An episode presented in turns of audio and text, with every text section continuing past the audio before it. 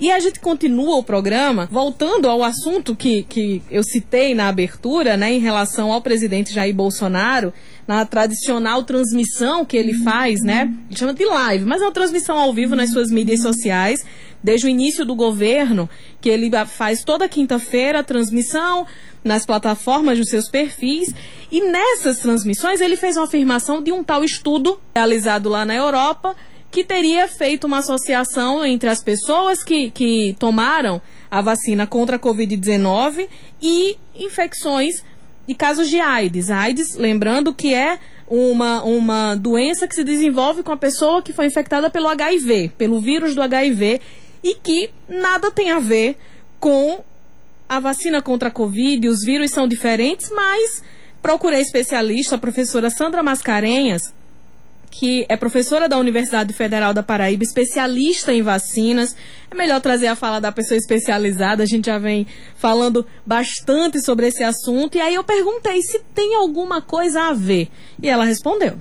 Essa afirmação é uma afirmação falsa, né? O que causa AIDS é o HIV. Não existe nenhum dado no mundo, nem no Reino Unido, que diz que a vacina é capaz de causar uma imunodeficiência, né? Como a, a AIDS. Na verdade, o que a vacina faz é o extremo oposto. Ela te induz uma imunidade e te protege contra futuras infecções. E é isso que a vacina da Covid faz. Ela te protege contra a Covid. Portanto, é mais uma informação falsa que jamais deveria ter sido veiculada.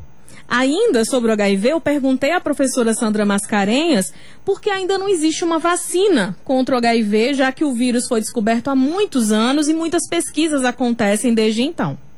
HIV, né, que é o vírus causador da AIDS, ele tem características muito diferentes, né, do SARS-CoV-2 causador da COVID. Primeiro que ele é um retrovírus, ele se incorpora no DNA da célula, ele destrói os linfócitos TCD4 do nosso corpo e, além disso, ele possui uma taxa de adaptação enorme, muito maior do que o vírus causador da COVID. Uma mesma pessoa pode ter mais de 30 subtipos ou vírus mutados no próprio corpo. Então, isso torna torna a vacina, o desenvolvimento da vacina para o vírus causador da AIDS, um desafio ainda maior do que foi a criação da vacina para o vírus causador da Covid-19. Falando sobre Covid-19, eu perguntei à professora Sandra se já há estudos conclusivos a respeito da vacinação acontecer anualmente. É o que muitos, né, os laboratórios que desenvolveram essas pesquisas, os cientistas vêm acompanhando o nível de imunidade. E aí eu queria saber se já há uma certeza de que todos os anos a gente vai tomar vacina contra a Covid.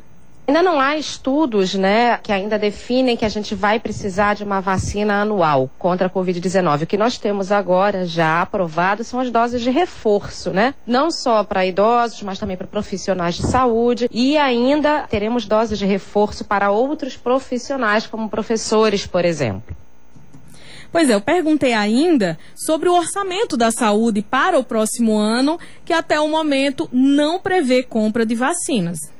A questão de orçamento é complicada, né? A gente vê é, o orçamento para ciência né, e tecnologia, a gente teve um corte de mais de 90%, que impossibilita o desenvolvimento de ciência do nosso país. E se não há orçamento, é um corte de orçamento que não financia a compra de novas vacinas, o resultado vai ser catastrófico, né? A gente não vai ter nem desenvolvimento de ciência, que é uma parte de um outro orçamento, e nem o desenvolvimento e a compra de novas vacinas.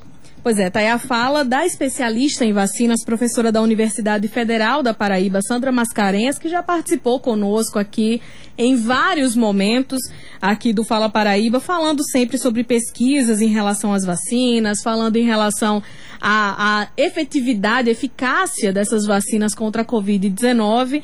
E aí, quando eu fui perguntá-la, né, quando eu fui entrevistá-la sobre esse assunto, e aí ela disse, mas ter que falar sobre isso é realmente algo complicado. Isso. Infelizmente, como ela bem disse na Sonora, é algo que não deveria ter sido publicizado de tão absurdo, de ter uma ideia tão absurda, de tão diferente que é, de, de tão nada a ver que tem uma coisa com a outra, é bem complicado que a gente precise tocar nesse assunto